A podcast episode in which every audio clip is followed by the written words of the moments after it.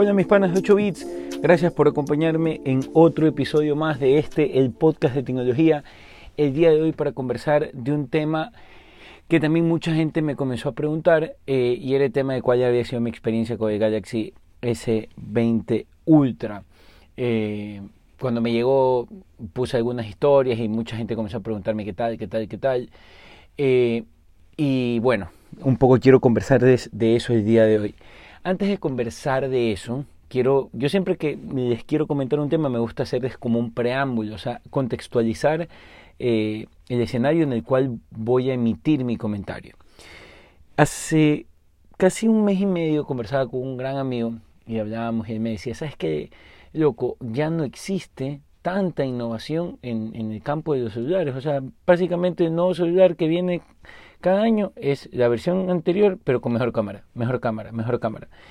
Y la verdad es que sí, o sea, tiene, tiene mucha razón en su, en su queja slash comentario.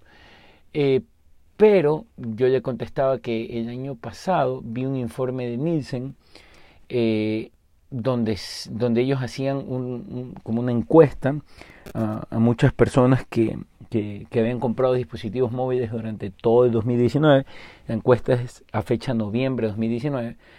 Y ellos, cuando ya hacen la consulta de qué es lo, que, lo que como usuarios ellos han buscado como prioridad para comprar el teléfono, o sea, cuál ha sido el factor de decisión, el número uno, el 42%, 42 punto algo, dejémoslo en 42 el 42% señaló que la cámara era lo más importante en el teléfono, seguido de tema precio.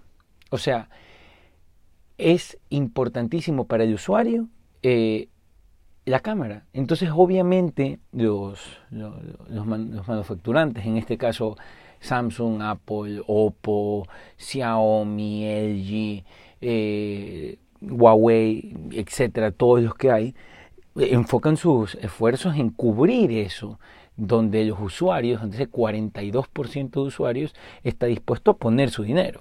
Entonces es lógico que la renovación de la cámara venga por ahí. Dicho esto, paso a conversar de un poco mi experiencia con el teléfono y, y, es básicamente eso también, ¿no? Este teléfono hizo mucho énfasis en su lanzamiento. Eh, en la cámara. A mí el teléfono me llegó más tarde por todo esto de la pandemia. En teoría este teléfono eh, debió haberme llegado en abril, me terminó llegando en mayo. Entonces sí, obviamente hay un delay de, tiempo que no lo usé, entonces por eso no había hecho un review eh, sobre el tema. Pero bueno, vamos al punto. ¿Qué es lo que me gusta del teléfono? Miren, el modelo, bueno, hay tres modelos, el S20, el S20 Plus y el S20 Ultra. La diferencia del Ultra es que tiene una pantalla de 6.9 pulgadas, o sea, es el más grande de todos y viene con una mega cámara que tiene 108 megapíxeles y tiene eh, el tema del zoom, que es algo particular que ya lo vamos a conversar. Entonces, el modelo que yo tengo es el más grande. Ok, la pantalla de ese, tamaño, perdón, de ese dispositivo, cuando yo vi 6.9 pulgadas dije, no, es demasiado grande, o sea, es muy grande para un teléfono. Pero ya probándolo, realmente la forma como está hecho el teléfono y, lo que ha hecho Samsung eh, para armar un dispositivo de ese tamaño ha sido bastante bueno. la manufactura del teléfono, la ergonomía del teléfono, hace que tú no sientas que sea un teléfono tan grande. Como ustedes saben, yo uso dos teléfonos. Tengo el iPhone 11 Pro Max y tengo el Galaxy S20 Ultra. Y la verdad es que a pesar de que el Galaxy S20 es más grande, lo siento menos incómodo que el iPhone cuando lo tengo. Es más, este teléfono lo tengo sin forro y, es bastante ergonómico. Más allá de que, bueno, está en la parte de atrás del teléfono tiene este material eh, que hace que se te vean las huellas, que es como un medio vidrio pulido, por llamarlo de alguna manera. No pulido, sino es como... Eh, como un plástico pulido, podemos llamarlo. Se quedan pegado millón las huellas dactilares, que a muchas personas eso les molesta, pero bueno, para mí no es una molestia. Es súper ergonómico el teléfono, o sea, no molesta el tamaño, pero para nada, o sea, es realmente, es realmente bastante manejable. De allí, otra de las cosas que tengo que me parece increíble, y también lo teníamos en otros, en otros modelos, pero sigo valorando lo que, lo que, lo que ha hecho Samsung con esto, es el tema de la huella dactilar en la pantalla. El Face ID en el iPhone funciona espectacular, increíble, todo lo que tú quieras, pero sí, sí extraño tener la huella dactilar, el poder poner, más que nada cuando recién me levanto, estoy ruco, me levanto, imagínate tener que para desbloquear el celular o poner la clave que no ves nada porque estás recién levantado. Y, y tener que eh, poner tu cara, abrir bien los ojos para que te lea, es horrible. O sea, yo con el Samsung cojo, pongo la huella y chao, se acabó, se desbloqueó y y comienzo un poco a, activarme eh, con, el uso de dispositivos. O sea, eso me parece súper chévere y la verdad es que este teléfono lo sigue brindando. Eh, de allí quiero entrar netamente en el apartado de la cámara, que como les dije al inicio es el punto de, inflexión de este teléfono porque tiene una cámara espectacular, espectacular. La verdad es que eh, sí se, han, se ha hecho una profunda renovación de la cámara. Samsung para mí en el S9 en el S9 modelo hace dos modelos atrás, tenía un problema que a mí me, no me gustaba la cámara. ¿Por qué no me gustaba? Porque mm, el, proceso que utiliza eh, de inteligencia artificial para poner la foto que, que tú tomas hacía que la foto se vea súper acuareleada. Es decir, tú tomas una foto un cielo, se veía espectacular el cielo, tú lo veías y decías, wow, qué bacán, qué, qué increíble esta foto. Pero cuando tú le tomabas una foto a alguien, tú veías que, esa, que, la persona no era real, o sea, la foto no era real porque te veías demasiado perfecto, ¿ya? Entonces, y, tenías como que eh, tu, tenía imperfecciones y el, paisaje era todo muy perfecto porque estaba todo como acuareleado. A mí no me gustaba eso. Llegó el S10 y lo corrigieron casi que desde cero, o sea, la cámara del S10 en comparación a la del S9 es una diferencia brutal. Pero en este, en este, o sea, pasando de ese 10 a ese 20, mm, lo que han hecho es perfeccionar los detalles. La cámara ahora toma mucho mejor los detalles. Ya, estoy hablando de la cámara principal, o sea, la cámara que está atrás del teléfono. Toma y captura muy bien los detalles, muy bien los rostros. O sea, realmente la inteligencia artificial que se ejecuta al tomar la foto es excelente. Es muy, muy buena. No me, sin embargo, no me gusta el selfie cam. O sea, la cámara de enfrente para selfies no me gustó mucho. Eh, es uno de los, de los puntos que hay que mejorar, pero con la salvedad de que yo creo que esto Samsung lo puede arreglar netamente por software, porque no es un tema de característica o de, especificación de la cámara. Yo que creo que es un tema de software y eso se lo puede arreglar, ya lo han hecho antes. Entonces espero que para alguna actualización que vayan a lanzar pronto lo puedan hacer. Eh, pero sigo con el tema de la cámara. Es muy, muy buena, muy, muy buena. Y tiene algo particular, que es el detalle de, de los 108 megapíxeles. O sea, obviamente todo esto, todo esto de, de poder capturar mejor los detalles lo hace con, con, con eficiencia por los 108 megapíxeles que tiene. Yo nunca había escuchado un teléfono con tantos megapíxeles en un celular. es realmente brutal. Y la otra cosa que me pareció increíble es el tema del zoom. Claro, nosotros no es que vamos a estar tomando fotos con zoom todo el día. De hecho, el zoom no sé qué, no sé qué tan usado sea el feature en cualquier celular.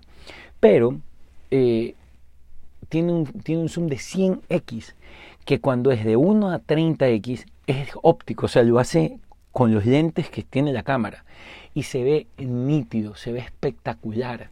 Fotos de 30 metros, 35 metros se capturan espectacular. O sea, no tienen idea de lo que es. Yo nunca he vivido una experiencia tan bacán tomando una foto con zoom que como con, que como con este celular. Es espectacular. O sea, no le puedo hacer honor a lo bacán que es eh, eh, describiéndose. Ustedes tienen que verlo.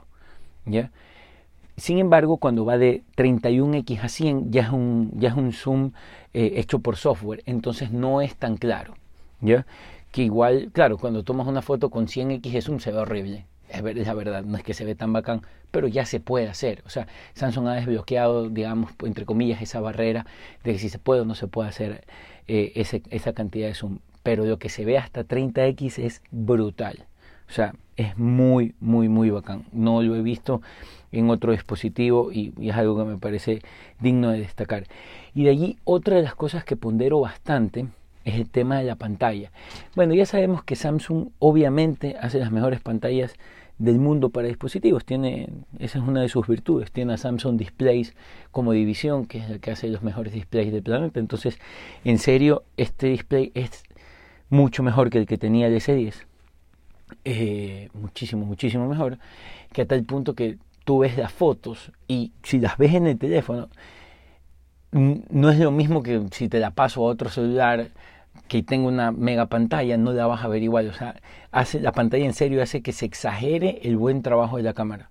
O sea, es una combinación muy, muy bacán entre cámara y pantalla de locos.